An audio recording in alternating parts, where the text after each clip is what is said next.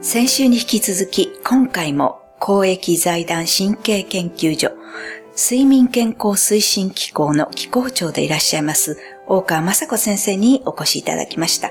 大川先生、よろしくお願いします。よろしくお願いします。先週は、まあ中学生ぐらいになると随分その睡眠の質が悪くなってくるし、中学校、高校ぐらいこう夜型に自然にこう向いていく傾向があるんだけど、社会的にまたそれに輪をかけてしまう。というようなお話とか、また肥満が進行する可能性が大きくなる。そんなお話を聞きましたけれども、今週は、まあもうちょっと上に行くとどうなるのかなということで、まあ大体高校生から大学生、そしてこう社会人に向かっていく時点でどんなことがあるのかなっていうのを先生にお聞きしたいと思います。はい。だんだん睡眠そのものが少なくなってくることと、それから高校の時、本当に受験勉強で頑張って頑張って、まあ入りましたと。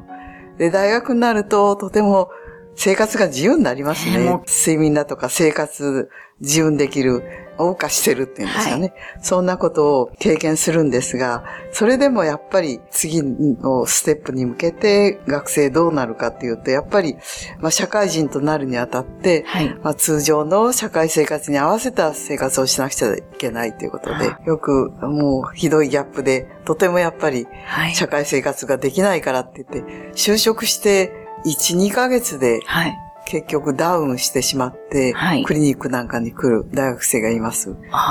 その多くはですね、はい、スタートを4月に始めるんですが、はい、まあ1ヶ月間えらい研修して、もう張り切って張り切って、そうですね、眠れないということも、そのあたりから少し、少しずつ報告されるようです。で、5月になって連休の頃になると、また、こう、どっとそこで疲れが出てしまうんですね。なんとなく、やる気が出なくなったり、それからそこで心身のやっぱり不調ですね。そんなことが出てきて、はい、どうしてもやっぱり新学期から大学戻れないっていう方が随分増えまして。で、どういう症状かっていうと、やっぱりほとんど、まあ眠れないっていう不眠もあるんですが、はい、夜型になってしまって、はい、やっぱりちょっとの間は自分で自由できるから、とにかく夜型になってしまって、夜型になったのを昼間にまた戻そうとすると、はい、今度はそれができなくなる、はい、できなくなる原因っていうのは、どうも普通だったら睡眠不足になったりすると、はい、翌日は昼間から眠れるはずですよね。そうですね。ところがね、その体質的にどんなに長く徹夜して昼間眠ろうと思っても、昼間のうちって、ね、眠れない体質が出てくるんですね。あそうなんですか。そうすると、ますます睡眠不足になりますよね。で、通常の夜の時間になるとまたどーっと眠眠り始めるっていう、不可解なね、体質があって、例えばそそういう人たちは夜勤に向かない人たちがいるらしいんですよね。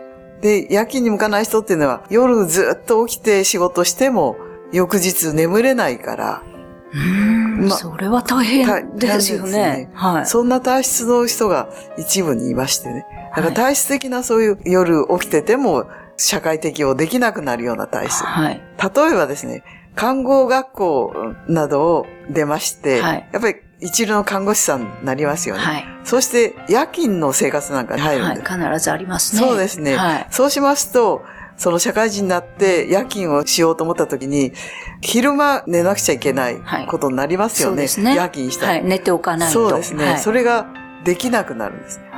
そういう看護師さんなんかは典型的ですし、それから新聞記者の方なんかも時々あります。夜取材したりとかありますよね。はい、でそして、まあちょっと合間あると昼間寝てればいいんでしょうけどって、やっぱり昼間も眠れないって言って。で、そうしますと、とてもとても無理だって言ってね。それが明らかになってくるのが、なんとなく5月っていうそういう時期が。ね、なんか5月病みたいなことですね。すね。まあやはりあの、こういうことは、例えば、まあ大学生のうちから、高校生のうちから、ちゃんと睡眠情報を勉強していれば、少しは防げるのでしょうかね、はい、そういうことになると思います。それから、社会がもうちょっと睡眠のことを知って、はい、その、夜勤に向いてない体質もあるかもしれない。首をそこで切ってしまうんでなくて、はい、首切るっていうか、はい、看護師さんたち、新聞記者さんそうなんですけど、はい、自分で辞めちゃうんですよね。ああ、もうね、耐えられなくなりますよね。私、はい、私的な理由で辞めさせていただきますってね、看護師の市長さんなんかに行くケースが結構ある。そうすると、やはりこう、周り、周囲でもいろいろ考えて、ね、適性を考えなければいけない、はい、ってことになりますね。ありがとうございます。では、この続きのお話は、ぜひ来週もよろしくお願いいたします。はい、先生、本日はありがとうございました。ありがとうございました。